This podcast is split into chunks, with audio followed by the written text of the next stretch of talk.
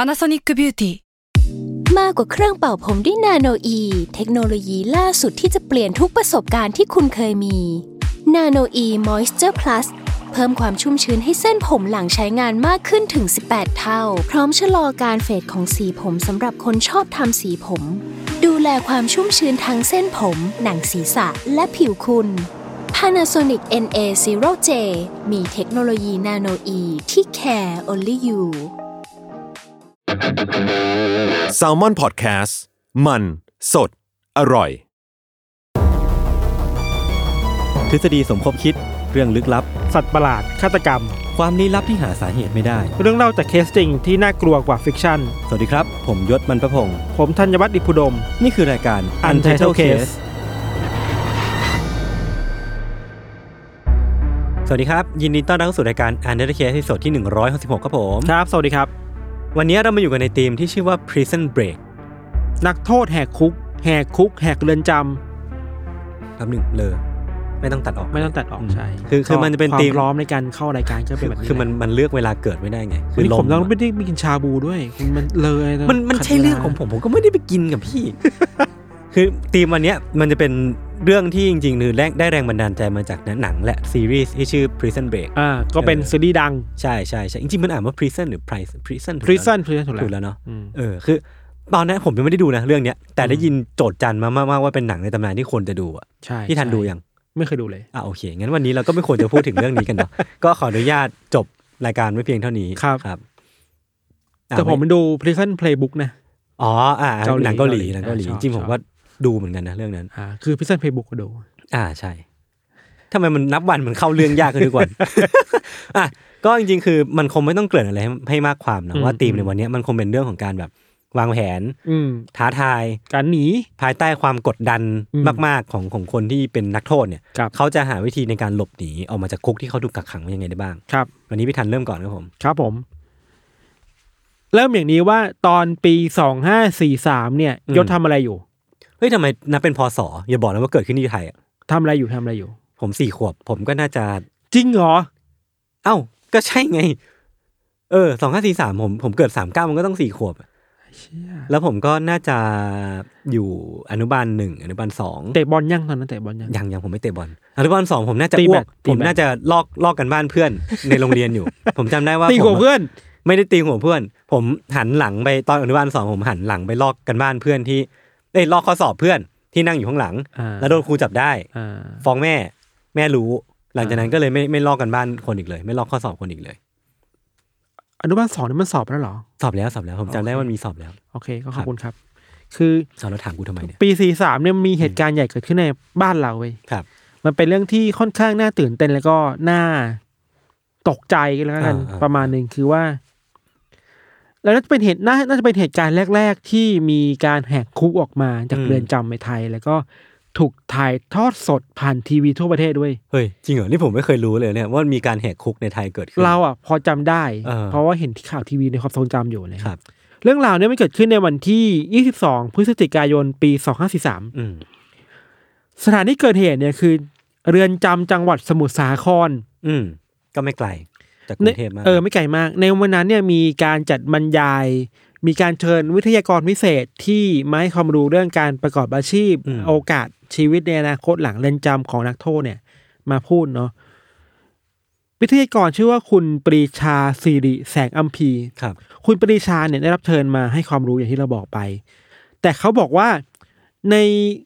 การบรรยายวันนั้นเองอะ่ะบรรยากาศมันแปลกๆเว้ย อืม คือว่าทุกครั้งที่เขาไปบรรยายในเรือนจำเนี่ย ทุกคนจะแบบตั้งใจฟังอย่างดี อ่าอ่า แต่ว่าในที่นี้เนี่ย เดี๋ยวนักโทษก็มองซ้ายมองขวา เดี๋ยวลุกเดี๋ยวออก เดี๋ยวนั่งเดี๋ยวยืนอ่ะ อืม แปลว่ามันมีความแบบไม่ชอบมาพากลอยู่นิดๆแล้วอ่ะ อืมอืม แล้วก็ดูแบบไม่ค่อยมีสมาธิสนใจการฟังบรรยายเท่าไหร่ครับ ครับ คุณปรีชาก็ไม่ได้อะไรใช่ไหมพอบรรยายเสร็จปุ๊บ ทางผอบอเรือนจำอ่ะ ผู้บัญชาการเรือนจำก็ เขาชื่อว่าคุณสมวงศ์ศิริเวชเนี่ยผอบอเรือนจำก็พาคุณปรีชาเนี่ย ไปเดินทัวร์ว่าเออนี่มันมีห้องเกี่ยวกับการศึกษานะ มันมีห้องเกี่ยวกับวิชาการที่จะฝึกฝนทักษะความรู้ต่าง ๆ ให้กับนักโทษนะ อืม ในระหว่างที่กำลังเดินอยู่นั่นเองครับ มันก็ มีทั้งนักวิชาการที่แบบในเรือนจำเดินตามไปด้วยเนาะมีครูสอนศาสนาไปด้วยเดินทัวร์ไปด้วยกันอะไรเงี้ยครับ เวลาประมาณสิบโมงสิบห้านาทีเนี่ย ก็มีนักโทษชาวพม่ากลุ่มหนึ่งเดินเข้ามาที่กลุ่มของคุณปรีชาเว้ย อืม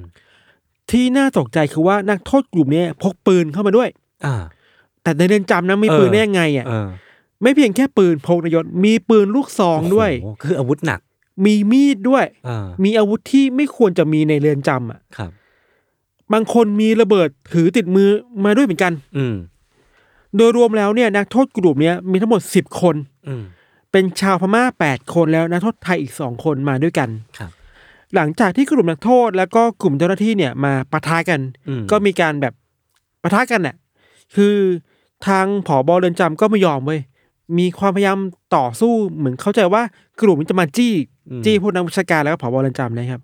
มีการต่อสู้มีการหยิบเอากระถางต้นไม้มาฟาดใส่กันอะไรเงี้ยสุดท้ายแล้วก็สู้ไม่ไหวอะเพราะเพราะเขามีอา อา วุ วุ ธ ธ เอะ มันหนัก อืม ไป กลุ่มนักโทษที่มีคนเยอะกว่าก็ได้เปรียบไปก็แบบจับตัวคนเหล่านี้มาได้ประมาณหนึง อืม ในช่วงที่ต่อสู้อยู่เนี่ย มีเสียงปืนมันดังขึ้นหนึ่งนัด ครับ คุณปรีชามองไปพบว่า ครูสอนศาสนาที่มาด้วยเนี่ย มีรอยแผลปืน ลูกซอง ยิงเข้าไปที่กลางหน้าผากไว้ยคือเสียชีวิตคาที่เลย อ่า ก็เรื่องใหญ่แล้วเนาะพอเรื่องมันวุ่นวายมากขึ้นเนะครับ พวกผู้คุมในเรือนจำเข้าใจว่าคงอยู่ห่างไกลจากจุดนั้นน่ะ อืม ก็พยายามหนีออกมาจากแดนนั้น คือเราเข้าใจว่าเขาเป็นเขาเป็นแนวทางปฏิบัติว่า ถ้ามันเกิดเหตุชุนมูลเกิดขึ้นเนี่ย อืม ก็ต้องปิดปิดกั้นแดนนั้นก่อนให้ปิดตายไม่ให้ใครออกมาได้ อืม แล้วค่อยต่อรองแล้วจัดการสถานการณ์จากข้างนอกไปอะไรเงี้ยครับ พอเวลาผ่านไปประมาณเกือบเที่ยงเที่ยงๆเนี่ย ตอนเนี้ยตำรวจก็ได้เข้ามาวางกำลังควบคุมหน้าเรือนจำไว้เพราะว่ามันมีการจับเอาผอบเรือนจำและคนนอกมาเป็นตัวประกันในเรือนจำเนาะสถานการณ์มันไม่ใช่การทะเลาะกันแบบทบทั่วไปอ่ะ อ่า เราต้องขอเล่าแทรกๆก่อนว่า เหตุการณ์นี้ทำให้มีสื่อมวลชน มีนักข่าว มีตำรวจมาเต็มหน้าเรือนจำไปหมดเลยเว้ย อืม ที่มันกลายเป็นการเล่นใหญ่ขนาดนี้เพราะว่าอะไรรู้ป่ะเพราะว่า ย้อนกลับไปก่อนหน้านั้นเนยในปีสองห้าสี่สองเดือนตุลาคมอะยศ ครับ ในไทยเราอ่ะมีความแพนิคกับเหตุการณ์จับกลุ่มตัวประกันเว้ย อืม เพราะว่ามีข่าวที่เป็นกองกำลังชาวพม่าที่เรียกว่าก็อดอาร์มี่อ่ะเคยได้ยินปะ ไม่เคยได้ยินเลย ก็อดอาร์มี่เนี่ยเคยมาบุกยึดสถานทูตพม่า และจับตัวประกันที่สถานทูตพม่าในใจกลางกรุงเทพ อืม ที่สาทรน่ะ อืม เหตุการณ์นั้นน่ะเป็นเรื่องใหญ่มากนะคือพวกเขาเรียกร้องว่า จับตัวประกันเพื่อเรียกร้องให้ทางการพม่าเนี่ย ปล่อยตัวอองซานซูจี อ่า ที่ถูกจำคุกอยู่หรือว่าถูกจับกุมอยู่อะไรนี่แหละครับ ในตอนนั้นน่ะมีหนึ่งคนที่อาสาเป็นตัวประกันให้กลุ่มก็อดอาร์มี่คืออดีตรัฐมนตรีช่วยกระทรวงต่างประเทศ คือ หม่อมราชวงศ์สุขุมพันธ์บริพัตร อืม ที่ตอนอนาคตจะเป็นอดีตผู้ว่า เออก ทม ครับ ตอนนั้นทำงานที่กตอยู่เลยครับก็เป็นตัวประกันก็เป็นเรื่องใหญ่เนาะสุดท้ายก็ อืมอืม จบได้ด้วยดีคือว่ากลุ่มก็อดอาร์มี่ก็สามารถหลบหนีออกมาได้ แต่ก็ข้อเรียกร้องก็ไม่ได้สำเร็จอะไรขนาดนั้น เพราะว่ามันมีตัวประกันอยู่เลย ถัดมาอีกไม่นานนะยศปีต่อมาก็มีข่าวที่ว่ากลุ่มกอนอาร์มี่นี่เหมือนเดิมอ่ะบุกเข้าไปบุกยึดโรงพยาบาลที่ราชบุรี อ่า แล้วก็จับคนในโรงพยาบาลเป็นตัวประกันนับพันคน โอ้โห คือมันใหญ่เหมือนกันนะพันคนอ่ะ ใช่เป็นภาคต่อเหตุการณ์ อ่า แรกครับ เหตุการณ์เนี้ยมีการต่อรองกันกับทางไทยหลายชั่วโมง สุดท้ายเนี่ย ก็จบลงด้วยการที่ฝ่ายความมั่นคงอ่ะ บุกเข้าไปชิงตัวประกันได้ช่วยเหลือตัวประกันได้ แล้วก็สังหารกลุ่มติดอาวุธเนี่ยเสียชีวิตไปประมาสิบคน ครับ แปลว่าไอ้เหตุการณ์ที่มีการจับตัวประกันเนี่ยมันกำลังเป็นความแพนิคในสังคมไทยเวลานั้นอยู่อะ อืมโดยเฉพาะของกลุ่มกลุ่มกอดอาร์มี่นี้ ใช่แล้วถูกกับพอผู้ชื่อว่าคอมเป็นคนพม่าด้วยเนาะ อ่า อะไรเงี้ยครับ พอมาเหตุการณ์นี้ก็มันก็ไม่แปลกที่คนจะโฟกัสเรื่องนี้เยอะมากเพราะว่าเฮ้ยตัวกันอีกแล้วอะไรเงี้ย ม ตัดภาพกลับมาในปีสี่สามนี่แหละครับ กลุ่มนักโทษที่เรือนจำเนี่ยก็รวมตัวกันได้สิบกว่าคนเนาะเขาบอกว่าเขาต้องการจะหลบหนีจากเรือนจำเนี่ย ไปที่ชายแดนพม่า อืม แล้วก็เรียกร้องขอให้ตำรวจเนี่ยช่วยเตรียมรถยนต์มาให้หน่อยในการหลบหนีเนี่ย มันมีการต่อรองกันอยู่หลายชั่วโมงครับยศ คือว่าตำรวจและทางเรือนจำเองก็พยายามจะยื้อสถานการณ์ให้ออกแบบออกไปได้เรื่อยๆอะ อืม โดยที่พยายามจะลดความสูญเสียให้ได้มากที่สุดนะครับ ตอนนั้นทางตำรวจมีกลยุทธ์ว่าจะยื้อไปเรื่อยๆ เพื่อให้นักโทษเนี่ยเหนื่อยล้าไปเอง อืม คือถ้าเจรจาแล้วล้าก็คงยอมยอมๆไปมั้งอะไรอย่างเงี้ยเนาะ อ่า แต่ว่าเหตุการณ์ก็ไม่ค่อยมีอะไรดีขึ้นเท่าไหร่ครับ แล้วก็ไม่รู้เพราะอะไรเหมือนกันนะ คือนักโทษที่ควรจะถูกเขาเรียกนะกุญแจมืออา หรือว่ากุญแจโซ่ตรวนอยู่อะ อืม กลับถูกปล่อยตัวได้อย่างอิสระเว้ย อ่าฮะ ไม่รู้ทำด้วยยังไงเหมือนกัน เออแล้ว แต่อัน มี เนี้ย อาวุธเอามาจากไหนเราง ใช่เนี่ยไรู้ จะมีค่อยไปคุยตอนตอนหลัง ออ เนาะไอการเจรจามันก็ต่อไปเรื่อยๆครับ นักโทษก็ยิงปืนออกมา ครับ ข้างนอกเพื่อข่มขู่ว่าเอ้ยฉันมีปืนนะฉันยิงผอบอแกได้นะอะไรเงี้ย อืม แต่ว่านโยบายของทางเรือนจำตอนนั้นคือว่าไม่ว่าจะมีการจับตัวประกันอย่างไรก็ตามเนี่ย เจ้าหน้าที่ก็จะพยายามไม่ให้ใครออกมาจากเรือนจำให้ได้อย่างเด็ดขาดเว้ย อืม คือไม่มีทางอ่ะมีการคุยกันไม่แล้วว่า ไม่ว่าใครจะมีตัวประกันผอบอหรือใหญ่แค่ไหนเนี่ย ต้องไม่ปล่อยให้นักโทษออกมาแน่ ม ๆยอมอ่ะต้องยอม เหนเป็น อ่ะ มาตรการที่เขาตั้งเป้าเอาไว้เลย ใช่ ถึงอย่างนั้นนะครับเลยคิดว่าผู้นักโทษก็รู้ทันประมาณหนึ่งเว้ยพวกเขาพยายามหาทางออกให้ได้ อืม สิ่งที่เขาทำได้คือว่าโอเค ประตูมันล็อกใช่ไหมมีเหล็กใช่ไหมเขาก็ไปเอาพวกเลื่อยเหล็กอะมาเอาเลื่อยอะมาพยายามเลื่อยเหล็กออก อืม แต่ก็ช่วยอะไรไม่ได้ แล้วก็ไปหันไปหาใช้แก๊สแล้วเอาตัวที่มันเป่าพ่นไฟอะ อ่า ที่ทำงานออกเหล็กอะ อ่า เอามาพ่นไฟตรงตรงเหล็กให้มันหลอมละลายออกไปเว้ย ครับ ก็ออกมาได้ในที่สุด ถึงแม้จะสามารถเปิดประตูได้นะ เอาเหล็กออกมาได้อะแต่ว่า ก็รู้อยู่แล้วว่าถ้าออกไปอะมันมีปืนตำรวจคอยเล็งอยู่แน่ๆอะ เออ สิ่งที่พวกเขาทำคือว่าเขาไปยึดรถจากเรือนจำมาได้เป็นรถกระบะที่แบบปิดประทุนน่ะ ครับ แบบปิดข้างหลังอยู่อะไรเงี้ยครับ สิ่งที่ทำคือว่า พาเอาตัวประกันเนี่ย ยัดเข้าไปในรถ อืม พร้อมพวกเขาแล้วก็ราดน้ำมันน่ะ อืม ใส่ทั้งรถทั้งคนเลยเว้ย โอ้โห คือถ้าตำรวจยิงเข้ามาหรือมีอะไรผิดปกติขึ้นมา ไฟ เนี่ย สักเล็กน้อย สะเก็ดไฟนิดเดียว เออ ตายหมดนะ เออ ขู่ว่าอย่างเนี้ยคือแบบก็ขู่โหดเหมือนกันนะ เออ พอทุกอย่างพร้อมแล้วครับ พวกเขาก็ตะโกนเรียกว่าเฮ้ยมีใครอยากหนีไปด้วยไหม อืม ปรากฏว่าไม่มีใครเท่าไหร่ ครับ มีนักโทษไทยสองคนที่ตามไปด้วย อืม ทางตำรวจเองที่ปิดทางไว้ตอนแรกเขาพยายามต่อพยายามเจรจาต่อรองแหละ แต่ก็ต่อรองไม่สำเร็จ สุดท้ายก็ต้องยอมเปิดทางเพื่อให้รถคันเนี้ยออกไปข้างนอกได้เว้ย อืม ออกไปได้ประมาณสักเวลาห้าโมงเย็นอะไรอย่างนี้ยครับ สถานการณ์ในตอนนี้คือว่า มีกลุ่มนักโทษที่จับตัวประกันไว้ทั้งหมดเจ็ดคน อืม มีตัวประกันเจ็ดคน แล้วก็มีนักโทษหลบหนีทั้งหมดสิบเอ็ดคน อืม ในรถหนึ่งคันน่ะมีคนสิบแปดคนน่ะ ยัดเข้าไปอยู่ในนั้นน่ะ เออ มันมันยัดไปได้ยังไงนะ เออมันแน่นมากมันแน่นมาก เออ ตำรวจพยายามต่อรองว่าโอเค เรายอมให้ไปนะ แต่ว่า ถ้าไประยะหนึ่งแล้วช่วยปล่อยตัวประกันออกมาได้ไหม อืมอืม ทีละคนสองคนก็ยังดีอะไรเงี้ยครับ พอรถของนักโทษออกจากเรือนจำสมุทรสาครไปทางเส้นพระรามสองอ่ะ ครับ ไปทางสมุทรสงครามอะนะ ทางตำรวจก็คาดว่า โอเค ออกไปเส้นทางนี้ ถ้าไม่ราชบุรีก็กาญจนบุรี อืม มันมีแค่สองทางนี้แหละ ยศลองนึกสภาพถนนพระรามสองอ่ะ อ่า มันถึงเวลาประมาณหกโมงเย็นทุ่มหนึ่งอ่ะคือช่วงเวลาเลิกงานกลับบ้านรถติดมาก เออ คนกำลังเลิกงานและคนโรงงานอ่ะ เยี่ยม ครับ เต็มไปหมดเลยเนาะ อืม มันมีรถสองแถว มีมีรถบัสที่ขน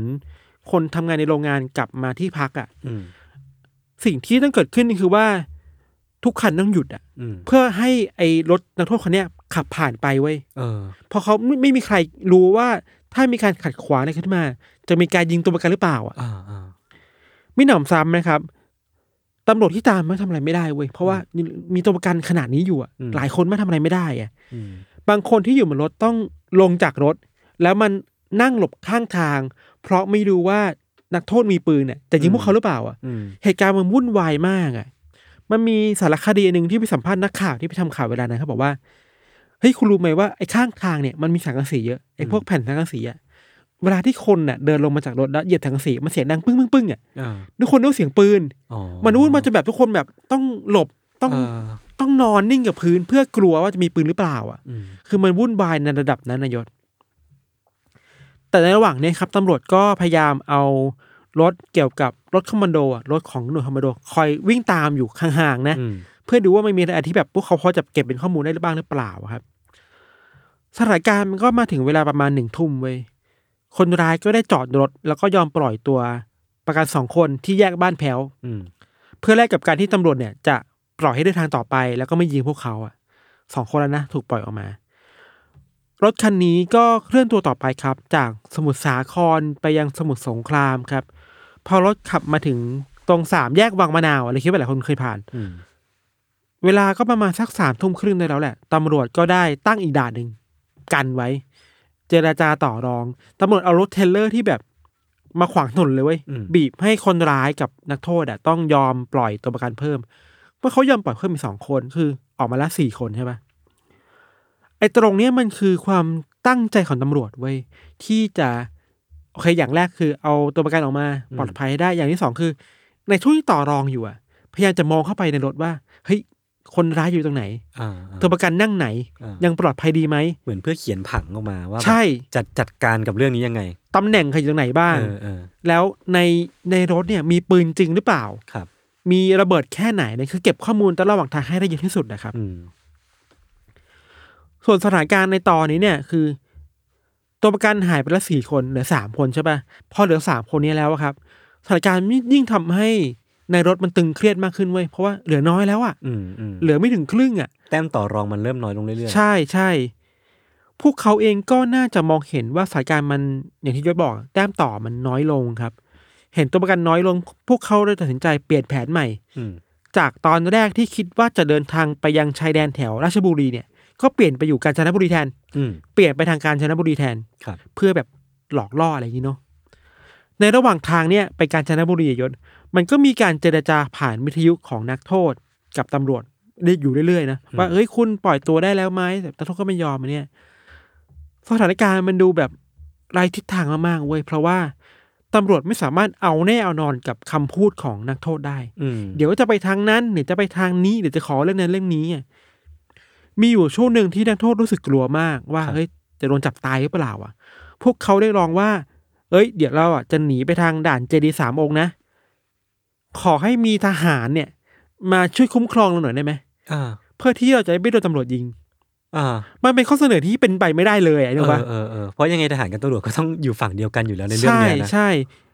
เราคิดว่ามันคือข้อเสนอที่เป็นไปไม่ได้แล้วก็ออกมาจากอารมณ์ที่มันปั่นป่วนอ่ะ มันเหมือนว่ามันเป็นดิ้นรนเฮือกสุดท้ายแล้วก็เลยแบบ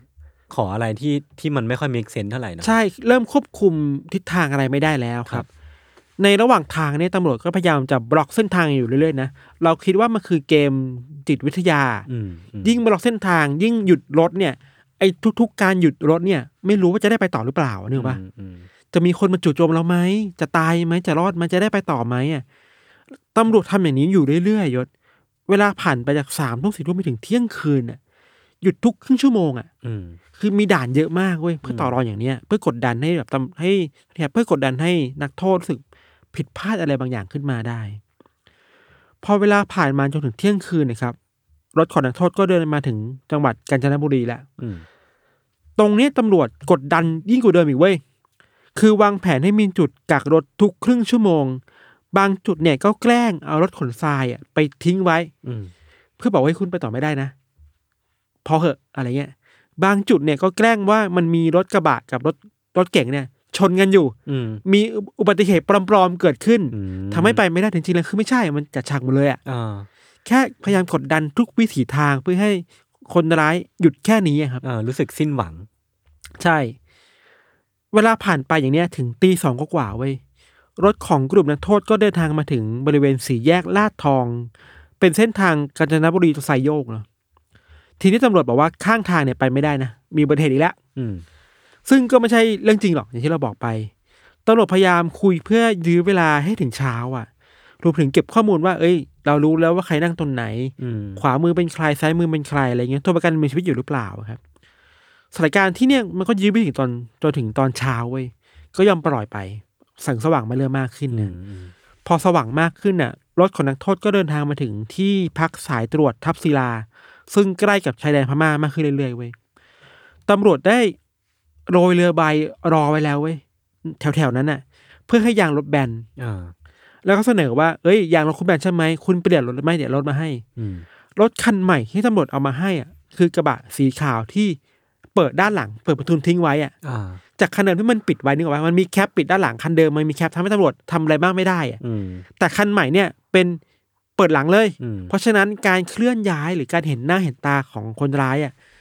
หรือตัวประกันเนี่ย มันเห็นมากขึ้น ไม่เห็นได้มากขึ้นเว้ย เออ แผนนี้ของตำรวจก็ฉลาดเนาะ อืม เวลามันก็ผ่านไปถึงประมาณหกเจ็ดโมงอย่างที่เราบอกไปอ่ะมันมีนักข่าวที่เริ่มพูดคุยกันเองว่า เอ้ยผมคิดว่า อันเนี้ยเป็นจุดสุดท้ายแล้วที่เขาจะได้ไปต่อ พอเวลาถึงประมาณเจ็ดโมงยี่สิบนาทีครับตำรวจชุดคอมมานโดเขาที่แบบซุ่มอยู่บริเวณพงหญ้าบริเวณนั้นน่ะ ก็อยู่ดีๆก็ปรากฏตัวขึ้นมาเว้ยแล้วก็เดินทางไปแบบใกล้กับจุดรถอะแล้วก็ จู่โจมอย่างรุนแรงอย่างรวดเร็วด้วยนะ มีการยิงปืนเข้าไปในรถหลายนัดมาก ปฏิบัติการเนี่ยครับ กินเวลาประมาณห้านาที โดยที่มีเสียงปืนดังอยู่ตลอดเวลาเลยอะสุดท้ายแล้วครับตำรวจก็ยืนยันว่า นักโทษชาวพม่าในรถทั้งหมดเสียชีวิตหมดเลย ก็คือถูกวิสามันไป ใช่ ส่วนตัวประกันสองคนเนี่ย ได้รับบาดเจ็บเล็กน้อย ครับ แต่ว่าหนึ่งคนที่ได้รับบาดเจ็บสาหัสคือคุณสมบงศ์ศิริเวชที่เป็นผบเรือนจำ อือฮึ ก่อนที่คุณสมบงศ์เนี่ยก็จะไปเสียชีวิตต่อที่โรงพยาบาล ครับ ก็เป็นคนที่น่าเศร้าเนาะ อืม เหตุการณ์เนี่ยมันนำมาสู่คำถามว่า มันเกิดขึ้นเพราะอะไรวะ อืม ถึงไม่ให้การจบไปอ่ะแบบนักโทษโดนวิสามันหมดแล้วอะไรเงี้ยมีคนวิเคราะห์มากมายว่า หรือว่ามันมีตัวละครลับ อืม ๆที่ไม่ปรากฏในภาพข่าวอยู่วะ ก็เป็นไปได้คือเพราะว่ามันก็จะมีข้อสงสัยหลายอย่างที่พี่ทันหย่อนเอาไว้นะ อื ว่า ม อาวุธ หรือว่าจะเป็นตัวกุญแจมือ ใช่ โซ่ตัวต่างๆ ใช่ ทำไมมันถึงดูไม่เหมือนกันจัดการกับนักโทษ ใช่ เลย มีคนที่เป็นตัวประกันนะรอดชินมาได้เขาเล่าให้ฟังว่า อืม ในระหว่างเดินทางอยู่อะเขาเห็นว่านักโทษบางคนน่ะ คุยโทรศัพท์กับใครก็ไม่รู้ที่ไม่ใช่ทั้งตำรวจ อืม และคนอื่นไว้ยหรือบางจุดอะจะบอกว่าเฮ้ยไปตรงนี้ไม่ได้แล้ว เพราะเขาไม่ให้ไป อืม เขานี่ใครก็ไม่มีใครรู้ไม่ใช่ตำรวจอะมันก็มีสงสัยว่าเอ้ยมีใครบงการอยู่หรือเปล่า อืม อันนี้ก็เรื่องหนึ่งเนาะมันก็มีการตั้งคณะกรรมการตรวจสอบเยอะแยะมากมายยศเขาได้ข้อสรุปกันว่า อย่างแรกคืออาวุธเนี่ยเข้าไปได้ยังไง อืม ใช่ปะเขาพบว่ามีญาตินักโทษเนี่ย แอบเอาเศษชิ้นส่วนอาวุธอะเศษปืน เข้ามาซ่อนในตะกร้าผลไม้ที่เยี่ยมนักโทษอะทีละชิ้นทีละชิ้นเว้ย อ่า แต่จริงๆ แล้วมันไม่ได้ชัดเจนมากขนาดนั้น มันแปลว่ามันต้องมีใครบางคนที่รู้เห็นเป็นใจไว้ย อืม ปรากฏว่ามีเจ้าหน้าที่เรือนจำหนึ่งคนที่รู้เห็นเป็นใจได้รับเงินมาด้วย ครับ แล้วก็รู้เห็นเป็นใจด้วยในการ อืม โอเค ปล่อยปล่อยไปป่าละเลยไปอะไรเงี้ย สุดท้ายแล้วเจ้าหน้าที่คนเนี้ยก็ถูกไล่ออก อืม แล้วก็ถูกดำเนินคดีอาญาและข้อหาปฏิบัติหน้าที่โดยมิชอบ อืม เรื่องหนึ่ง นอกจากเนี้ยมันคิดมีคนที่คิดมากไปกว่านี้ว่า หรือว่ามันมีความพยายามที่จะโค่นล้มผอบเรือนจำคนใหม่นี้นะ อืม เพราะว่ามันมีคนที่เสียผลประโยชน์ อะไรบางอย่างในเดือนจำก็เป็นไปได้เนาะแล้วผบคนใหม่เนี่ยเพิ่งเข้ามาได้ไม่นาน ก็โดนโดน อำนาจ รื่องใหญ่ เก่าในเดือนจำเนี่ย อ่า ต้องการจะเล่นงานหรือเปล่า ก็เป็นใบสั่งมาจากข้างนอกหรือเปล่านี่ อืม ก็คนก็พูดถึงกันเยอะแยะมากมาย ครับ สุดท้ายแล้วก็มีอีกอันหนึ่งที่คนพูดถึงเยอะคือว่าจำนวนของเจ้าหน้าที่ผู้คุมในเดือนจำ อืม สัดส่วนที่มีต่อการดูแลนักโทษอ่ะมันไม่เพียงพอหรือเปล่านะ อ่าอ่า พอมีนักโทษเยอะมากๆในเรือนจำแล้วการดูแลที่มีกระจุกเดียวเนี่ย มันดูแลไม่ทั่วถึงอ่ะ อืม มันคลาดเคลื่อนไปได้คลาดสายตาไปได้ อันนี้จะเป็นปัญหาเรื่องนักโทษล้นคุกหรือเปล่า อืม นักโทษบางอย่างที่เขาผิดแบบละหูโทษมากๆอ่ะก็ควรจะถูกมองว่าไม่ควรอยู่ในคุกหรือเปล่า ควรถูกควบคุมตัวที่อื่น หรือว่าทวนมีมาตรการอย่างอื่นแทนหรือเปล่าอะไรเงี้ยครับก็เป็นคำถามสู่สู่นโยบายเชิงโครงสร้างนี่ก็มีเนาะ อืม ประมาณนี้ยศ เออ ผมไม่เคยรู้เรื่องนี้มาก่อนเลย มันข่าวใหญ่มากข่าวดังมาก แล้วก็เพิ่งรู้ว่ามันมีการแบบถ่ายทอดสดด้วยใช่ไหมนะ ใช่ ตลอดเวลาเกือบจะตลอดเวลาเลยปะ ใช่ ไม่ตลอดเวลาหรอกเทคด้วยเทคโนโลยีอาจจะแบบไม่ได้ อ่า ขนาดนั้น แล้วก็มันเหตุการณ์นี้มันเคลื่อนที่ไปตลอดเวลา อืม แต่ว่าจุดสุดท้ายอ่ะที่มีการยิงอ่ะมีการถ่ายทอดสดออกมา อืมอืม มีนักข่าวช่องช่องเก้ามั้ง หรือสำนักข่าวไทยนี่แหละ ถ่ายทอดสดตอนที่ยิงเลยก็มีอะไรเงี้ย มครับ พอเราย้อนกลับไปดูเหตุการณ์นี้เราคิดถึงว่าถ้าเหตุการณ์นี้เกิดขึ้นในปัจจุบันอ่ะ เออ มันจะมีความวุ่นวายของนักข่าวมากๆเลยนะ ทั้งทั้งที่เป็นนักข่าวจริง ๆ กับนักข่าวโซเชียลอ่ะ แบบสื่อโซเชียลต่างๆอะ เออ ไปไลฟ์สดอ่ะ ใช่ แล้วมันจะมีข้อมูลที่แพร่งพลายไปยังโจรในรถหรือเปล่า เออ อะไรเงี้ยก็เป็นน่าความกังวลถ้ามันเกิดขึ้นในยุคปัจจุบันน่ะ เออ ก็ก็จริง ๆ ก็น่าคิดเหมือนกันเนาะ เนาะ อืม แต่ข้อดีของยุคนั้นเรื่องหนึ่งคือว่าสื่อไม่เยอะมาก อืม คือมันมีสามห้าเจ็ดเก้าสิบเอ็ดไอทีวี อืม นิดหน่อย ก็ อะไร เป็น เงี้ย เจ้าเจ้าใหญ่ ๆ เจ้าดัง ใช่เพราะฉะนั้นการแย่งกันเพื่อเอาข่าวมันไม่ได้เยอะเหมือนยุคนี้อะ ครับ อาจจะเป็นปัจจัยนี้ทำให้การทำงานของสื่อและตำรวจมันไม่ได้เป็นอุปสรรคกัน มันซิงค์กันมากขึ้ มันซิงค์กันได้มากขึ้นมันคุยกันได้มากขึ้น มันคุมกันได้มากขึ้นอะไรเงี้ยครับ ครับ ประมาณนี้ยศ โอเคครับผม ครับเรื่องของเราประมาณนี้ครับ เดี๋ยวพักฟังโฆษณาสักครู่นะครับ แล้วกลับมาฟังเรื่องของยูตอนเบรกหน้าครับ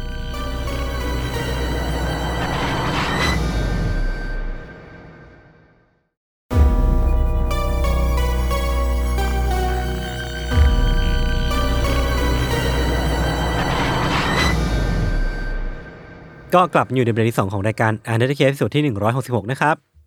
ยังคงอยู่ในเรื่องราวของการแหกคุกอยู่เช่นเคย แต่ว่าผมก็เซอร์ไพรส์เหมือนกันนะพี่ทันเอาเรื่องประเทศไทยมาเล่า เราบอกพี่โจไปว่า ไม่ได้เล่าเรื่องไทยนานแล้ว เออ ก็ดีก็ดี แล้วจริงๆคือประเทศไทยก็ไม่ได้มีการแหกคุกบ่อยป่ะนะ ไม่บ่อยมาก เออ ส่วนมากมีความชุลมุนในเรือนจำมากกว่า อืมอย่างถ้าเทียบกับบราซิล หรือว่าแถบแถบนั้นนะจะเห็น อืม ได้ยินเรื่องราวการแหกคุกบ่อยกว่าเนาะ ครับ คือเรื่องที่ผมหยิบมาเล่าในวันนี้จริงๆก็เป็นเรื่องที่หลายๆคนน่าจะเคยได้ยินมาแล้ว มันเป็นเรื่องที่ดังมากๆ ถ้าสมมติว่าเราพูดถึงการแหกคุกเนาะคือมันเป็นเรื่องของเรื่องราวความพยายามในการแหกคุกครั้ง ยิ่งใหญ่ที่สุดครั้งหนึ่งในประวัติศาสตร์ มันเกิดขึ้นในช่วงสงครามโลกครั้งที่สองในค่ายกักกันของฝั่งนาซีเยอรมันแต่มันเป็นค่ายที่มีชื่อว่าสตาร์เลกลุฟสามนะครับ เกริ่นเบื้องต้นถึงค่ายกักกันเนี่ยมันเป็นค่ายที่ถูกตั้งขึ้นในปี 1942 ใกล้ๆกับเมืองเซแกนซึ่งมันตั้งอยู่ทางตะวันตกเฉียงใต้ของทางเบอร์ลิน โดยห่างจากเบอร์ลินเนี่ยประมาณ 160 กิโลเมตร แน่นอนว่าจากชื่ออะค่ายกักกันเนี่ยมันก็ค่อนข้างชัดเจนนะว่ามันถูกสร้างมาเพื่อกักขังนักโทษสงครามของทางฝั่งสัมพันธมิตร โดยเฉพาะพวกทหารที่สังกัดกองทัพอากาศเนี่ยก็จะถูกขย้ายเข้ามาอยู่ที่สตาร์แลกรูฟเนี่ยเพื่อเหมือนเป็นการจัดสรรแบบจัดจัดหมวดหมู่ของของค่ายกักกันนี้เนาะ อืม ทุกอย่างที่ใช้ในการออกแบบค่ายกักกันเนี่ยมันก็เลยมุ่งเป้าไปที่การทำให้การหลบหนีของนักโทษเนี่ยเป็นไปได้อย่างยากที่สุด อืม คือมันมันถูกตั้งเป้าไว้เลยว่าจะต้องถูกดีไซน์มาเพื่อการนี้ มันเนี่ยถูกดีไซน์มาเริ่มต้นจากการเลือกสถานที่ตั้งเลยพี่ทัน ค่ายกักกันเนี้ยถูกสร้างบนพื้นที่ที่มีลักษณะเป็นทรายร่วนๆอะทำให้การขุดพื้นเพื่อสร้างอุโมงค์ใต้ดินเพื่อหลบหนีออกไปจากค่ายกักกันเนี่ยมันเป็นไปได้ยากมากๆ แล้วก็ทำให้การหลบหนีเนี่ยเป็นไปได้อย่างยากมากขึ้น รวมถึงว่าพื้นผิว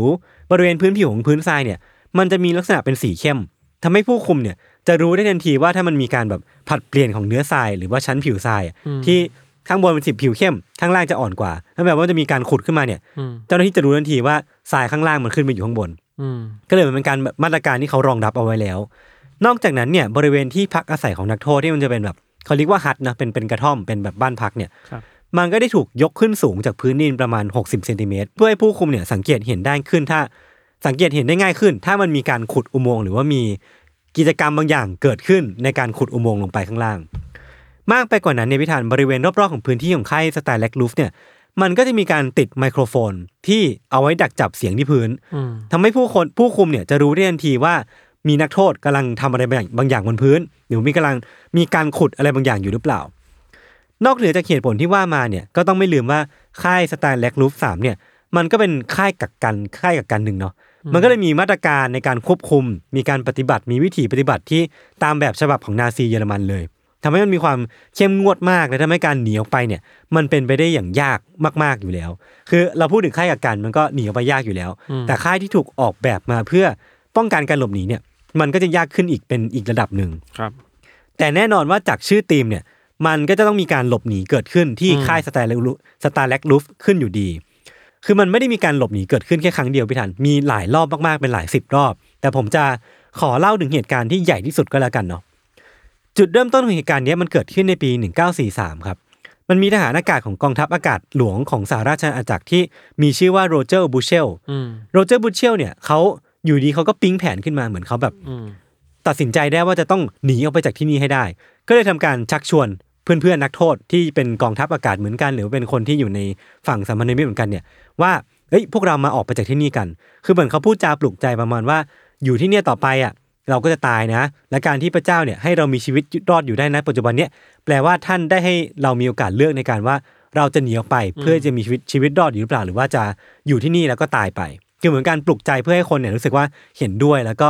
นำมาซึ่งผู้ร่วมขบวนการในการแหกคุกเนี่ยกว่า 600 คน อืม คือเยอะมากๆเนาะแต่จริงๆแล้วไอ้ค่ายกักกันเนี่ยมีประมาณหมื่นคน อืม หกร้อยคนจริงๆก็ไม่ได้เป็นสัดส่วนที่เยอะขนาดนั้นเนาะแล้วแผนของโรเจอร์บูตเชลเนี่ยคืออะไร คือจริงๆแผนเนี่ยมันไม่ได้ซับซ้อนเลยเว้ยคือพูดง่ายๆมันคือการขุดอุโมงค์ใต้ดินที่สูงแล้วก็กว้างพอ แล้วก็ยาวพอที่จะทำให้คนเนี่ยสามารถลงมาในอุโมงค์เนี้ยแล้วก็เดินเดินเดินเดินเดินทะลุรั้วหนามของค่ายกักกันไป อืม แล้วก็ไปถึงบริเวณป่าที่เป็นพื้นที่ปลอดภัย แล้วก็สามารถวิ่งออกไปเพื่ออิสรภาพได้ คือฟังดูแผนมันเหมือนจะง่ายเนาะมันไม่ได้ซับซ้อนอะไร แต่ว่าในทางปฏิบัติจริงเนี่ย มันมีข้อจำกัดหลาย ๆ อย่างที่ผมได้เล่าไปตอนต้นว่า มันไม่ใช่แผนที่ง่ายขนาดนั้นทำให้มันจริง ๆ แล้วแผนที่ฟังดูง่ายเมื่อกี้จริง ๆทำได้ยากมาก แต่มันก็ไม่ได้มีอะไรยากเกินกว่าความสามารถของคนที่อยากจะมีชีวิตรอดเนาะโรเจอร์แล้วก็ทีมงานเนี่ยก็เลยเริ่มลงมือขุดอุโมงค์ตามที่วางแผนเอาไว้ เท่าที่ผมไปอ่านมาเนี่ยสิ่งที่พวกเขาทำเพื่อหลบเลี่ยงกลไกป้องกันหลบหนีของของกองทัพนาซีเนี่ยคือเริ่มต้นจากการที่เขาเนี่ยค่อยๆบรรจงเอาแบบ เอาค้อนทุบหรือว่าเอาอุปกรณ์เนี่ยในการทำให้เสาที่ค้ำบ้านพักเนี่ย อืม ที่มันยันให้บ้านเนี้ยสูงขึ้นจากพื้นดิน 60เซนติเมตรเนี่ย อืม ค่อยๆออกไปทีละชิ้นทีละชิ้นทำให้บ้านเนี่ยมันอยู่ติดพื้น อืม แล้วแล้วหลังจากเนี้ยเวลาเขาจะขุดอะไรเวลาเขาจะทำอะไรเนี่ย อ่ามั มันก็จะไม่มีคนเห็นว่ามันมีช่องว่างข้างล่างอยู่อย่างเงี้ย เนียนๆไป เออให้มันเนียนๆขึ้น คือระหว่างเนี้ยมันจะเป็นช่วงเวลาที่กดดันมากเว้ยเพราะว่าเขาต้องคอยแบบดูว่าผู้คุมอยู่แถวนี้หรือเปล่า แล้วก็ต้องคอยคอยๆแอบเอาออกทีละนิดทีละนิดจนมันสำเร็จเนาะแล้วก็เริ่มลงมือขุดอย่างจริงจังตรงบริเวณประตูอ่ะพี่ทันที่จะนำไปสู่อุโมงค์ใต้ดินอ่ะเขาซ่อนประตูเอาไว้ที่ข้างใต้เตาผิง ที่จุดไฟเอาไว้ เพื่อไม่ให้เจ้าหน้าที่เนี่ย สามารถเข้ามาใกล้ได้ คือเหมือนว่าเลือกไว้แล้วแล้วว่าจะทำยังไงก็ได้ให้เจ้าหน้าที่เนี่ยเข้ามามีส่วนร่วมหรือมาเกี่ยวข้องกับไอ้ไอ้ประตูเนี้ยได้ยากที่สุด ก็เลยเลือกบริเวณที่มันไม่ค่อยน่าเข้าใกล้อย่างเตาผิง แล้วก็เลือกที่จะสร้างอุโมงค์จากตรงนั้นลงไป แล้วก็เพื่อป้องกันเสียงที่จะเข้าไมโครโฟนที่ผมได้บอกไปว่ามันตั้งอยู่ทั่ว ๆ บริเวณพื้นที่ค่ายกักกันเนี่ยพวกพวกเขาก็เลยค่อย ๆ บรรจงขุดอุโมงค์ลงไปลึกมากถึง 30 ฟุต หรือว่า 9 เมตร เพื่อที่ว่าหลังจากเนี้ยเขาจะขุดต่อไปข้างหน้าเนี่ยเสียงที่มันเกิดขึ้นข้างใต้เนี่ยมันจะไม่ได้ไปรบกวนกับไมโครโฟนที่อยู่ข้างบน คือต้องขุดไปลึกมากๆ เพื่อที่จะป้องกันการดีเทคจากไมโครโฟนตรงนี้ แล้วก็อุปกรณ์ที่พวกเขาใช้ในการขุดไม่ทัน คือมันเป็น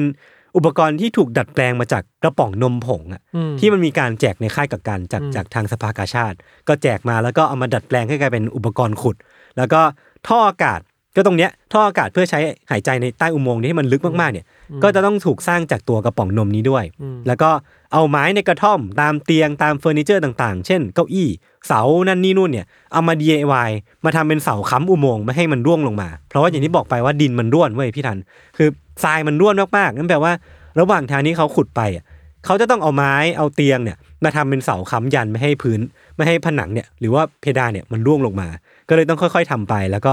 ใช้ผ้าห่มจำนวนมากในการมาบุผนังเพื่อให้ เพื่อไม่ให้เสียงขุดเสียงอุปกรณ์หรือว่าเสียงพวกเนี้ยมันดังไปถึงผู้คุม ก็คือพยายามทำยุทธวิธีทางเพื่อให้ปฏิบัติการขุดอุโมงค์เนี้ยมันลึกลับมากที่สุด แล้วก็ยากที่จะ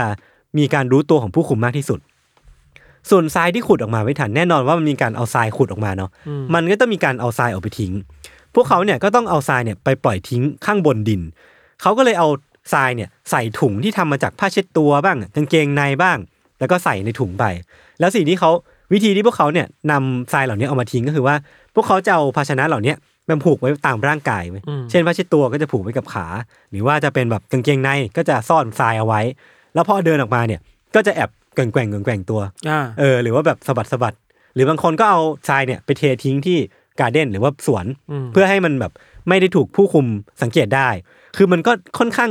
จะต้องระแวดระวังพอสมควรเพราะว่าผู้คุมก็ค่อนข้างแน่นหนาเนาะแต่ว่ามันก็ทำจนได้แล้วก็ค่อยๆทำไปคือ เท่าที่ผมไปอ่านมา มันมีการที่ร่วมมือกันของนักโทษแบบหลายร้อยคน แล้วก็เดินเอาทรายไปทิ้งเนี่ยน่าจะหลายหมื่นรอบอะเพราะว่าทรายที่ขุดออกมามันมีจำนวนเยอะมากเนาะ ที่ผมชอบคือว่าพอนักโทษเหล่าเนี้ยเขาขุดอุโมงค์เนี่ยยาวขึ้นไปเรื่อยๆเรื่อยๆเนี่ยมันก็จะมีปัญหาที่ตามมาแล้วมันก็เป็นปัญหาที่ต้องแก้มันคือเรื่องของแสงไฟ อืม กับอากาศที่มันเริ่มหายากขึ้นเรื่อยๆ พอขุดไปเรื่อย มันลึกไปอากาศมาไม่ถึง ๆ ใช่แล้วก็มืดลงเรื่อยๆ เพราะว่าแสงมันก็จะมาจากแหล่งแสงที่จำกัดเนาะ อืม ก็เลยต้องหาวิธีแก้ปัญหา พวกเขาก็เลยใช้ความสามารถพิธีที่มีพิถัน แล้วก็อุปกรณ์เท่าที่จะหาได้ มาทำตัวปั๊มอากาศที่สร้างขึ้นมาด้วยด้วยฝีมือของตัวเอง คือตรงเนี้ยผมไม่แน่ใจว่าเขาสร้างขึ้นมายังไงนะ แต่ว่าเท่าที่ไปอ่านมาเนี่ย เขาใช้ไม้ฮอกกี้ ย่ามสะพายหลัง แล้วก็ไม้ปิงปอง อืม ในการสร้างปั๊มอากาศขึ้นมา ผมไม่แน่ใจว่ากลไกมันเป็นยังไงนะแต่ว่าก็ดูน่าสนใจดี แล้วก็ที่สำคัญคือมันมีการแอบเชื่อมต่อไฟฟ้า จากทางค่ายกักกันเนี่ยลงมายังข้างล่างเพื่อเพื่อต่อกับหลอดไฟด้วย คือสร้างทุกอย่างเพื่อให้สามารถขุดอุโมงค์ไปได้เรื่อยๆเรื่อยๆตามที่จะทำได้ แล้วก็ทั้งหรือแม้กระทั่งว่าทำระบบลากเลื่อน เพื่อขนทรายออกไปอยู่สู่ข้างนอกเนี่ยได้ง่ายขึ้นอย่างรวดเร็วขึ้นด้วย นอกจากนั้นเนี่ยก็ยังมีการ develop สัญญาณบางอย่าง เพื่อบ่งบอกว่าผู้คุมเนี่ยมาอยู่ใกล้ๆแล้วนะให้ระวัง เช่น สมมติมีมีคนที่คอยสังเกตการผู้คุมอยู่ เขาก็จะนั่งเนี้ยถ้าเขาก้มลงไปผูกเชือกเนี่ยก็แปลว่าเฮ้ยเจ้าหน้าที่มาแล้วนะ ส่งซิกส่ง เออ ซิก ส่งซิกส่งซิกแล้วก็บางคนเนี่ยก็จะนั่งอ่านหนังสืออยู่ ถ้าสมมติว่าพลิกหน้าหนังสือเมื่อไหร่เนี่ยก็จะเป็นการบอกว่าเจ้าหน้าที่มาแล้ว ครับ คือมันมีการพัฒนาหลายอย่างมากๆเลยพิถันเพื่อทำให้ปฏิบัติการเนี่ยมันสำเร็จ อืม ปฏิบัติการใต้ดินอย่างการขุดอุโมงค์เนี่ยมันก็ถูกดำเนินการควบคู่ไปกับปฏิบัติการบนดินด้วย อืม มันคือการเตรียมตัวหาสิ่งที่จะช่วยพวกเขาเนี่ยพอหนีออกไปได้แล้วเนี่ยสามารถออกไปสู่อิสรภาพได้จริง ๆ ด้วย เหล่านักโทษเนี่ยได้ทำการติดสินบนผู้คุม แลกกับพวกของหายากต่างๆ เช่นแบบช็อกโกแลต กาแฟสบู่ ซึ่งมันเป็นของหายากในสมัยสงครามเนาะเอาไปแลกกับสิ่งที่ผู้คุมเนี่ยไปหามาให้ อืม สิ่งที่ผู้คุมหามาเนี่ยมันคือกล้อง แล้วก็พวกเอกสารการเดินทางต่าง อืม ๆ กล้องเนี่ยมันถูกเอามาทำเพื่อถ่ายทำพาสปอร์ตปลอมอะไม่ทัน อืม เออ เพื่อที่ว่าหลังจากเนี้ยพอเขาออกไปเนี่ยจะเข้าสู่ประเทศต่างๆเนี่ยมันต้องการเอกสารการเดินทาง แปลว่าไม่ได้คิดแค่หน้างาน เออ คือคิดไปไกลมากเว้ย อ่า ว่าอุโมงค์ใต้ดินเนี่ยก็จะขุดไปมีนักโทษที่รับรับผิดชอบไป อ่า บนดินก็จะมีคนที่รับผิดชอบเรื่องเรื่องเอกสารเหล่านี้ด้วย ครับ ทำพาสปอร์ตปลอมบ้างทำเอกสารการเดินทางปลอมขึ้นมาบ้าง เพื่อให้ทำให้สามารถพร้อมในการหนีออกไปได้ แล้วก็จริงๆแหละที่ที่ผมไปหาเจอมาเนาะคือมันมันล้ำมากๆขนาดที่ว่าพวกเขาเนี่ยต้องปลอมแบบสแตมป์ที่เอาไว้ปั๊มตอนเดินทางไปด้วยอะ อืม นึกออกไหมแบบเวลาเราไปเที่ยวพาสปอร์ตมันจะมีสแตมป์ปั๊มลงไปเนาะเขาก็เอารองเท้าน่ะพี่ทันที่เป็นพื้นรองเท้าเนี่ย อืม มาสลักให้เป็นรอย เป็นยาง เออ สลักเป็นรอยแล้วก็ใช้น้ำยาขัดรองเท้าเนี่ยเป็นหมึกก็เอาเอารองเท้ามาปั๊มลงไปในหมึกแล้วก็มาปั๊มที่เอกสารนี้อีกทีหนึ่ง คิดหน้าคิดหลังเยอะ เอ มาก อคือแบบมันแบบมันแบบสุดยอดมากๆ เพื่อเพื่อที่จะเพื่อที่จะมีชีวิตรอดเนาะ ครับ คือกลายเป็นว่าทั้งหมดทั้งมวลที่ผมเล่าไปเนี่ยทำให้ตอนเนี้ยแผนการหลบหนีของนักโทษเนี่ยเริ่มพร้อมขึ้นเรื่อยๆ แล้วก็รอแค่ว่าสักวันหนึ่งที่เขาจะจุดพลุ แล้วก็เริ่มปฏิบัติการนี้อย่างจริงจัง แต่หลังจากนั้นไม่ทันสิ่งที่มันเกิดขึ้นก็คือว่า เหล่าผู้คุมเนี่ยที่อยู่ในค่ายกักกันเนี่ยเริ่มสังเกตเห็นความผิดปกติ อืม แล้วก็จับพิรุธหลาย ๆ อย่างที่ที่เกิดขึ้นกับเหล่านักโทษได้ คือเท่าที่ผมไปอ่านมา คือมันมีการรายงานว่ามีนักโทษหลายคนเอาทรายออกไปทิ้ง แล้วมันมีพิรุธอ่ะ อืม คือเขาก็จะเดินแกว่งๆเนี้ย แล้วมันก็จะมันโดนจับได้อะ มันไม่ใช่ท่าทางแบบธรรมชาติเท่าไห เอ ร่ อ มันมีแบบหลายอย่างที่ผู้คุมเนี่ยเริ่มจับได้ ครับ และสุดท้ายเนี่ย ผู้คุมก็ไปเจอกับอุโมงค์ของเหล่านักโทษเข้าจนได้ อ่า เหล่าผู้คุมเนี่ยก็ดีใจมากเว้ยเพราะว่าก่อนหน้านี้มันมีอุโมงค์เกิดขึ้นหลายครั้งมากๆ ใน อืม ในค่ายกักกันนี้ เพราะว่าทุกคนเนี่ยต้องการที่จะหนีออกไป แล้วคราวเนี้ยก็จะเป็นอีกครั้งหนึ่งที่ผู้คุมเนี่ยจับนักโทษได้ แล้วก็เรียกตากล้องมาถ่ายรูปกันพบเจออุโมงค์เนี่ยเป็นสักขีพยานอะ ความสำเร็จ เออว่ากูชนะมึงแล้วกู อ่าอ่ากู กูเป็นอีกครั้งที่ผู้คุมชนะเหล่านักโทษได้ ครับ เออ แล้วก็เริ่มลงมือลงโทษเหล่านักโทษอย่างอย่างผู้ชนะ คือก็กลายเป็นผู้ชนะในสงครามนี้ไป หารู้ไหมพิธานว่าจริงๆแล้วเนี่ย ในขณะที่เหล่าผู้คุมของนาซีเนี่ย อืม กำลังฉลองชัยชนะอยู่นั่นเองอะ่ะ พวกเขาไม่รู้เลยเว้ยว่าปฏิบัติการของเหล่านักโทษเนี่ย มันยังไม่ถูกปิดตายลงอะ มีมีตัวหลอกเหรอ เออ เพราะในระหว่างที่ผมเล่ามาทั้งหมดเนี่ยเหล่านักโทษอ่ะไม่ได้ขุดแค่อุโมงค์อุโมงค์เดียวอะ นั่นไง พวกเขาขุดสามอุโมงค์อ่ะพร้อมกันอะอะไรกันไปอ่ะ คือแบบคิดเยอะมาก เออคืออย่างที่พี่ธันพูดเลยว่าเขาคิดหน้าคิดหลังมาดีแล้วเพราะฉะนั้นนะการที่เขาขุดแค่อุโมงค์เดียวอะมันตื้นไปมันง่ายเกินไปสำหรับนักโทษเหล่านี้เนาะ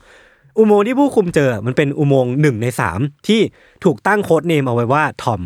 อืม แล้วว่าเป็นหนึ่งในสามอุโมงค์ที่ถูกสร้างขึ้นเท่านั้นเอง อีกสองอันเนี่ยคืออุโมงค์ที่ชื่อว่าดิกที่ตอนเนี้ยถูกเปลี่ยนให้เป็นที่เก็บของสำคัญสคัญๆเช่น แผนที่สแตมป์แล้วก็เอกสารการเดินทาง เพราะว่าเหมือนมีมีปัญหาในการสร้างบางอย่างก็เลยเปลี่ยนให้เป็นที่ที่เก็บของไป อืม ส่วนอีกโมงอีกแห่งที่เหล่านักโทษเนี่ยกำลังเบนเข็มกันมาทุ่มกำลังสับทุ่มสัพพะกำลังในการขุดอุโมงค์นี้ให้เสร็จเนี่ยมันมีชื่อว่าแฮร์รี่ จุดตั้งต้นของแฮร์รี่เนี่ยอยู่ที่กระท่อมหมายเลข 104 ที่โรเจอร์บูชเชลเนี่ยเป็นคนเริ่มต้นโปรเจกต์นี้เลย อืม มันเป็นความตั้งใจเดิมแต่แรกพิธันที่ของเหล่านักโทษที่นำโดยโรเจอร์เนี่ยว่าจะขุดอุโมงค์เพื่อหลบหนีขึ้นมาสามอุโมงค์พร้อมกัน เพื่อเพิ่มโอกาสรอดให้ได้มากที่สุด นั่นทำให้ปฏิบัติการหลบหนีครั้งเนี้ยมันเป็นปฏิบัติการที่ยิ่งใหญ่มากเว้ยทรายที่ขุดออกมาเนี่ยมันเป็นหลักตันๆนะ อืม หลักร้อยตันน่ะ แล้วก็ใช้ไม้จากเตียงกว่า 4,000 แผ่น พรมอีก 600 ปลอกหมอนอีกจำนวนมาก เก้าอี้มานั่งผ้าเช็ดตัวช้อนซ่อมมีด แล้วก็ทุกอย่างเท่าที่พอจะหาได้ในค่ายกักกันเนี่ย อืม ถูกนำมาใช้ในการหลบหนีครั้งนี้หมดเลยอะ อืม แล้วก็กลายเป็นว่ามันเป็นการรีดเข็นเอา เอาศักยภาพของสมองของมนุษย์ออกมาแบบสองร้อยเปอร์เซ็นต์มากๆ คือเขาตั้งใจว่าจะให้คนเนี่ยสามารถหนีออกไปได้จากค่ายกักกันเนี่ยจำนวนสองร้อยคน อืม เหมือนเป็นจำนวนที่แบบ make sense แล้วก็สมสมเหตุสมผลกับปฏิบัติการจำนวนนี้ ไม่เยอะไป ไม่เยอะ ที่ เกินไป ค ไม่น้อย จะ เกินไป จะโดนจับ ใช่แล้วก็คนที่ออกไปเนี่ยก็จะมีหน้าที่ในการไปบอกเรื่องเนี้ยกับเหล่าสัมพันธมิตร อืม เพื่อนำผู้คนมาช่วยในอีกในอีกภายภาคหน้า ครับ แต่อย่างที่บอกว่าตอนเนี้ยมันเหลือแค่อุโมงค์แฮร์รี่แล้วพี่ทันทำให้มันเป็นเหมือนความหวังสุดท้ายในการหลบหนีครั้งนี้เนาะไม่งั้นแผนการที่พวกเขาเสี่ยงแล้วก็ลงทุนทำมาตลอดหนึ่งปีเนี่ยมันจะสูญเปล่าไป อืม เหล่านักโทษเนี่ยก็เลยโฟกัสไปที่การสร้างอุโมงค์แฮร์รี่ให้เสร็จ และในที่สุดพวกเขาก็ทำมันสำเร็จจนได้ อืม คือแฮร์รี่เนี่ยมันเป็นอุโมงค์ที่ลึก 9 เมตรนะแบบลึกประมาณจากพื้นเนี่ยเเมตร ลึกลงไป 9 เมตร แล้วก็กว้างแค่ประมาณ 60 เซนคือคือแบบแคบมากๆเหมือนกัน อืม แล้วก็เพราะเหมาะกับการที่เดินแบบแถวตอนอะ อืม เรียงกันไปเรียงกันไปเนาะแต่ว่าอุโมงค์เนี่ย มันยาวถึงหนึ่งร้อยกว่าเมตรอะ อืม อย่างที่บอกว่ามันต้องนำนำแบบผ่านรั้วไป แล้วก็เลยค่ายกักกันไป อืม แล้วก็นำไปสู่พื้นที่ที่เป็นบริเวณป่าที่พอออกไปเสร็จปุ๊บเนี่ยก็จะวิ่งหนีออกไปได้ ปฏิบัติการเนี่ยมันก็เริ่มต้นขึ้นในค่ำคืนที่ไร้แสงจันทร์ของวันที่ 24 มีนาคมปี 1944 อืม เหล่านักโทษเนี่ยก็ค่อยๆ ทยอยลงไปในอุโมงค์กันทีละคนทีละคน แล้วก็เดินแถวตอนกันไป อืม ด้วยความหวังว่ามันจะพาพวกเขาไปสู่อิสรภาพ คนแรกเนี่ยที่ขึ้นไปจากอุโมงค์เนี่ยได้สำเร็จอ่ะมีชื่อว่าจอห์นนี่บู อืม จอห์นนี่บูเนี่ยโงงหัวขึ้นไปแบบว่า คือมันเป็นอากาศเย็นมากๆนะคือช่วงนั้นเป็นช่วงหน้าหนาว แล้วก็แบบเงยเงยหัวขึ้นมาเสร็จปุ๊บเนี่ยสิ่งแรกที่เขาทำคือมองไปรอบๆ แล้วก็สูดอากาศที่มันเป็นอากาศบริสุทธิ์ จริง ๆ ข้างนอก เออ ข้างนอกรู้ว่า คือจริงๆมันเป็นอากาศชุดเดียวกันแหละว่าแต่การสูดอากาศนอกค่ายอ่ะ เรียกได้ว่าเป็นอากาศของ อิสรภาพ เสรีภาพ เอออากาศของเสรีภาพอ่ะ คือเขาสูดให้เต็มปอดเลยเว้ย ก่อนที่จะพบว่าจริง ๆ แล้วที่ที่เขาโผล่ขึ้นมา มันยังไม่ใช่บริเวณป่า เอ้าว คือเขาอ่ะเพิ่งจะค้นพบว่าเขาอยู่ก่อนที่จะถึงป่าเนี่ย ประมาณ 30 เซนอะ อ๋อ คือมันก็ไม่ใช่ระยะทางที่ไกลมากนะ แต่มันก็จะเป็นระยะทางที่ไม่ใช่พวกไม่ใช่ระยะทางที่พวกเขาคาดคิดแล้วกัน อืม คือพอขึ้นมาจากหลุมอ่ะ กลายเป็นว่าพวกมันจะต้องมีแกลบที่พวกเขาต้องวิ่ง อืม วิ่งเพื่อเข้าป่าแต่แต่ก่อนหน้านี้เขาวางแผนว่าโผล่ขึ้นมาปุ๊บจะอยู่ในป่าเลย อ่าจะถูกปิดบังจากต้นไม้ เออ ใบหญ้าต่าง ตอนนี้กลายเป็นว่ามันเริ่มผิดแผนแล้วเว้ยทำให้การเอาตัวรอดเนี่ยมันทำได้ยากขึ้นแล้วก็ อืม ช้ามากขึ้นเพราะว่าทุกคนเนี่ยพอขึ้นมาเสร็จปุ๊บเนี่ยกลายเป็นว่าจะต้องมีแกลบที่พวกเขารอสัญญาณจากคนที่อยู่ในป่าอยู่แล้วว่าเอ้ยตอนนี้ปลอดภัยนะวิ่งไม่ได้เนี่ยก็ต้องรอกันไปรอกันไป กลายเป็นว่าจากเดิมที่คิดว่ามันจะโฟล์มากๆทุกคนขึ้นมาเสร็จปุ๊บวิ่งวิ่งวิ่งวิ่งกลายเป็นว่าตอนเนี้ยหนึ่งชั่วโมงอ่ะสามารถเอาคนออกมาได้ไม่ถึงสิบสิบคน ๆอืม คือมันช้ากว่าที่คิดมากแล้วก็ทำให้ปฏิบัติการเนี้ยมันเริ่มเริ่มลุ่มลุ่มดอนดอนๆมากขึ้น อืม มันเริ่มมีอุบัติเหตุที่เกิดขึ้นแล้วทำให้รู้สึกความหวังมันเริ่มริบหรี่มากขึ้น ก็คืออุโมงค์เนี่ยมันเริ่มถล่มบางจุด หรือว่ามันเริ่มมีหน่วยลาดตระเวนของนาซีเยอรมันเนี่ยออกมาทำงาน อืม ทำให้การลำเลียงคนมันออกไปช้ามากๆ แต่พวกเขาก็ยังคงมุ่งมั่นปฏิบัติการนี้ต่อไป แม้ว่ามันจะทุลักทุเลแค่ไหนก็ตาม เวลาเนี่ยมันก็ดำเนินไปถึงช่วงเวลาประมาณตีห้าของวันนั้น สิ่งที่เกิดขึ้นก็คือว่ามันมีทหารเยอรมันไม่ทัน เดินลาดตระเวนอยู่แถวเนี้ยแต่จู่ๆเนี่ยทหารก็สะดุดเข้ากับอะไรบางอย่าง หัวคนหรือเปล่า คือมันไม่ใช่หัวคนแต่ว่ามันเป็นหลุมอะ อ่า ก็คือสิ่งที่ทหารเยอรมันคนเนี้ยสะดุดก็คือปลายทางของอุโมงค์แฮร์รี่เนี่ยแหละ อืม กลายเป็นว่าหลุมที่ทหารเยอรมันคนเนี้ยคนพบก็คือ ทางออกของอิสรภาพของเรานักโทษเหล่าเนี้ย อืม แล้วสิ่งที่ตามมาหลังจากนั้นคือว่าปฏิบัติการการหลบหนีครั้งยิ่งใหญ่เนี่ยก็ต้องจบลงเพียงเท่านี้ อ่า คือมันก็นำไปสู่การที่คนที่อยู่ในอุโมงค์เนี่ยต้องวิ่งกรูกันกลับเข้าไปในห้องพักเว้ยเพื่อที่จะทำการทำลายหลักฐานทำลายเอกสารทั้งหมดที่เขาฟูมฟักมาตลอดหนึ่งปีทำลายหลักฐานทั้งหมดเท่าที่จะทำได้ แล้วก็ทำการปิดอุโมงค์ลง ปิดทางออกสู่เสรีภาพไป ใช่ใช่ใช่หลังจากนั้นเนี่ยเหล่านาซีเนี่ยที่จับได้ว่ามีการที่นักโทษเนี่ยออกมาจากอุโมงค์เนี่ยก็เริ่มปฏิบัติการที่ออกตามจับนักโทษที่หนีออกไปแล้ว คือเรียกว่ามีการล้อมจับเลยอะแบบปิดเมืองแล้วก็กั้นกั้นบริเวณที่สามารถเหล่าทหารเนี่ยสามารถออกตามหานักโทษเหล่านี้ได้ มีการแบบไปบุกบุกตามโรงแรม บุกตามร้านอาหาร หรือว่าบุกตามบ้านเมืองผู้คน แล้วก็ตามหานักโทษ เวลาผ่านไปสองอาทิตย์เนี่ยก็จาก 76 คนที่สามารถหนีออกไปจากอุโมงค์แห่งนี้ได้เนี่ย ทหารนาซีจับกลับมาได้ 73 คน มีแค่สองคน มีแค่ 3 คน สาม ที่ คน สามารถหนีรอดออกไปได้ อ่า ตอนแรกเนี่ยฮิตเลอร์ที่ทราบเรื่องเนี้ยก็คือแบบอยากที่จะประหารให้หมดเลย 73 คน เหมือนเป็นการเชือดไก่ให้ลิงดู แต่ว่าก็ถูกห้ามเอาไว้ก่อน เพราะว่าการที่จะประหารทั้งหมดเนี่ยมันจะดูเป็นการเหี้ยมโหดจนเกินไป และอาจจะมีปัญหาในภายภาคหน้าได้ก็เลย ตัดสินใจที่จะประหารแค่ 50 คน อืม คือมันก็ไม่แค่หรอก แล้วมันก็เป็นจำนวนที่ เยอะอยู่ มากมากมากเลยแหละ แล้วก็กลายเป็นว่าทั้ง 50 คนเนี้ยก็ถูกประหารด้วยวิธียิงเป้า ครับ รวมไปถึงโรเจอร์บูทเชลที่เป็นคนตัวตั้งตัวตีในใน คน ปฏิบั เริ่ ติ ม การนี้ โปร ด้วย เจกต์นี้ ใช่ ส่วนคนที่เหลือ 23 คนเนี่ยก็ถูกส่งกลับไปคุมขังที่ค่ายต่อ สุดท้ายเนี่ยจากปฏิบัติการที่คาดว่าจะเอาคนออกไป 200 คนไม่ทัน อืม มีคนที่หนีออกไปได้จริงแค่ 76 คน อืม และจาก 76 คนเนี่ยมีเหลือรอดจริงๆเนี่ยสามารถหนีออกไปได้มีอิสรภาพได้จริงๆเนี่ยก็แค่ 3 คนเท่านี้ อืม คือมีนักบินนอร์เวย์สองคนที่หนีออกจากจากเยอรมันเนี่ยไปอยู่สวีเดนได้สำเร็จ ส่วนอีกคนเนี่ยเป็นนักบินชาวดัชที่ระหกระเหินจนไปอยู่ที่สเปนได้อย่างสำเร็จและอย่างปลอดภัย ก็จะเป็นประมาณนี้สำหรับเรื่องราวการหลบหนีครั้งยิ่งใหญ่ที่สุดในประวัติศาสตร์ คือมันมีการทุ่มเทคนมาก ๆ มีการใช้ทรัพยากรเยอะมาก แล้วก็คือถ้าพูดกันในแง่ของแบบปฏิบัติการเนี่ยมันมันเป็นปฏิบัติการที่ยิ่งใหญ่ที่สุด เท่าที่ผมเคยหาข้อมูลมาแล้วกันเนาะ พูดอีกทางหนึ่งคือว่าสมมติว่า ถ้าเขาคิดจะออกหนีคนเดียว เออ หรือสองสามคนน่ะ ก็เป็นไปได้ว่าเขาจะรอด แต่นี่ ใช่ เขาเขาคิดถึงเพื่อนๆอยู่ ใช่ ด้วยอะ ใช่ใช่ใช่ใช่ เน ใช่ อะซึ่งทำให้มันยากขึ้นแต่ว่าด้วยมนุษยธรรมในใจอ่ะ อืมอืม มันผ่านเรื่องราวแย่ๆด้วยกันมา อืม มันทำให้เขาต้องคิดถึงคนอื่นอ่ะ อืม ซึ่งไม่ผิดอะไรเลยเว้ย ใช่ใช่ใช่ สิ่งที่ผิดก็คือการมีอยู่ของค่ายกักกันเนี่ยแหละ ใช่ เออ คือมันเป็นเรื่องที่แบบว่า มันไร้มนุษยธรรม แล้วมันก็ไม่แปลกเลยที่เขาอยากจะมีอิสรภาพออกไปเนาะ ครับ ครับ จริงๆ เนี่ยมันจะมีเรื่องราวที่เกิดขึ้นภายในคุก แล้วก็หลังสงครามอีกเยอะมากเลย มันมีการเช็คบินของเราเจ้าหน้าที่ที่ทำการประหารเหล่านักโทษที่หนีออกไปด้วย ก็สามารถไปตามอ่านกันได้ มันมีเป็นเวอร์ชันหนังสือแบบเต็มๆเลยที่ อืม สามารถอ่านเรื่องราวแบบดีเทลได้ มีชื่อว่า The Great Escape ครับ ก็มีหนังชื่อเดียวกันด้วย The Great Escape ก็ถูกสร้างมา อืม จากจากหนังสือเรื่องนี้แหละ ก็ ครับ สามารถไปตามดูกันได้นะครับ ครับ ประมาณนี้พี่ทันก็จริงๆ มันจะมีเรื่องราว Prison Break อีกเยอะที่ที่ผมไปเจอมา อืม แต่ว่ามันก็ไม่ได้ไม่แน่ใจว่ามันเหมาะในการเล่าเล่าเป็น EP เต็มๆ หรือเปล่า อืม จริงๆ ก็อาจจะเก็บไว้เล่าใน Trace Talk ตอนต่อๆไปแล้วกันเนาะ ได้ครับ คือเราอะแทบจะไม่เคยพูดถึงเรื่องเรื่องที่แบบเจนเป็นจิตวิทยาของคนที่อยู่ในคุกเลยนะ คือผมอะส่วนหนึ่งที่ผมสังเกตได้จากการอ่านข้อมูลหรือว่า อืม จากการมานั่งครุ่นคิดว่า การที่เราพูดถึงคุกเนี่ยมันมี อืม ประเด็นอะไรที่น่าพูดถึงอีกบ้างอะ อืม ผมคิดว่าการพูดถึงคนที่อยู่ในคุกเป็นระยะเวลานาน อื ๆมันมีส่งผลต่อสภาพจิตใจของเขายังไงบ้างหรือว่า อืม มันมันมีประเด็นอะไรที่น่าพูดถึงบ้างจริงๆมันก็มีเรื่องราวที่พูดถึงอีกเยอะเนาะ ใช่ สภาพความเป็นอยู่อาหารการกิน เออเออเออ โอเคแหละว่ามันไม่สามารถจะเหมือนข้างนอกได้หมดทุกอย่าง อืม แต่ว่าอย่างน้อยสิ่งบันดังชีวิตอ่ะก็ควรจะทำให้เขามีชีวิตต่อไปได้หรือเปล่าอะ ใช่ใช่ใช่ เรื่องหนึ่งกับอันหนึ่งคือ ถ้าอย่างในไทยบริบทไทยที่คนพูดถึงเยอะๆมากๆ คือ ปัญหานักโทษล้นคุก อืม เรื่องหนึ่งคือ โทษบางอย่างมันไม่ได้ร้ายแรงถึงขั้นเข้าคุกหรือเปล่า อ่าอ่า มันก็มีความพยายามหลาย ๆ ครั้งที่ผ่านมาน่ะในการปรับนโยบายเหล่านี้อะ อืมอืมอืม อีกอย่างหนึ่งคือว่าไอ้สภาพจิตใจคนที่อยู่ในคุกอะ่ะ อืม มันได้รับการบำบัดหรือเปล่า อืม ไม่ได้แค่บำบัดแค่พฤติกรรมเนาะจิตใจเขาเปลี่ยนอะไรแค่ไหน สภาพแวดล้อมมันเอื้อให้เขาเปลี่ยนไหมน่าสนใจ อืมอืมอืมโอเค ก็วันนี้ก็ประมาณนี้นะครับ ครับ ติดตามรายการของเราทั้งสองคนได้ทุกช่องทางของ s ัมมอนแคสเช่นเคย วันนี้พวกผมสองคนลาไปก่อน สวัสดีครั ส บ วัสดีครับ